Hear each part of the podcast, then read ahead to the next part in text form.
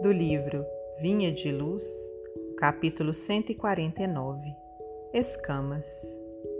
E logo lhe caíram dos olhos como que umas escamas, e recuperou a vista. Atos 9:18. A visita de Ananias a Paulo de Tarso, na aflitiva situação de Damasco, sugere elevadas considerações. Que temos sido, nas sombras do pretérito, senão criaturas recobertas de escamas pesadas sob todos os pontos de vista?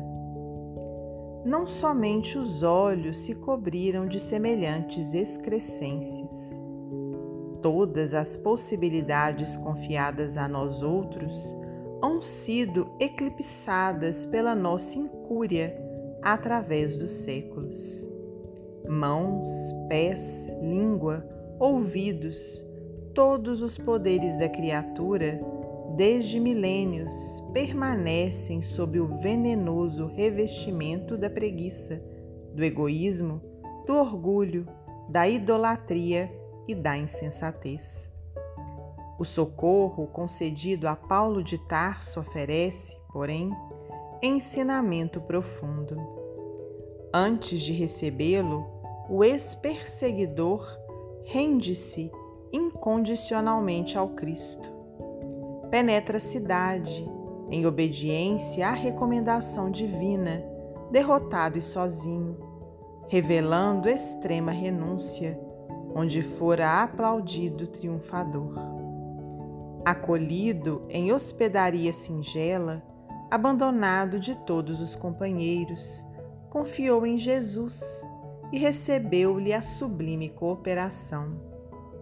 É importante notar, contudo, que o Senhor, utilizando a instrumentalidade de Ananias, não lhe cura senão os olhos, restituindo-lhe o dom de ver.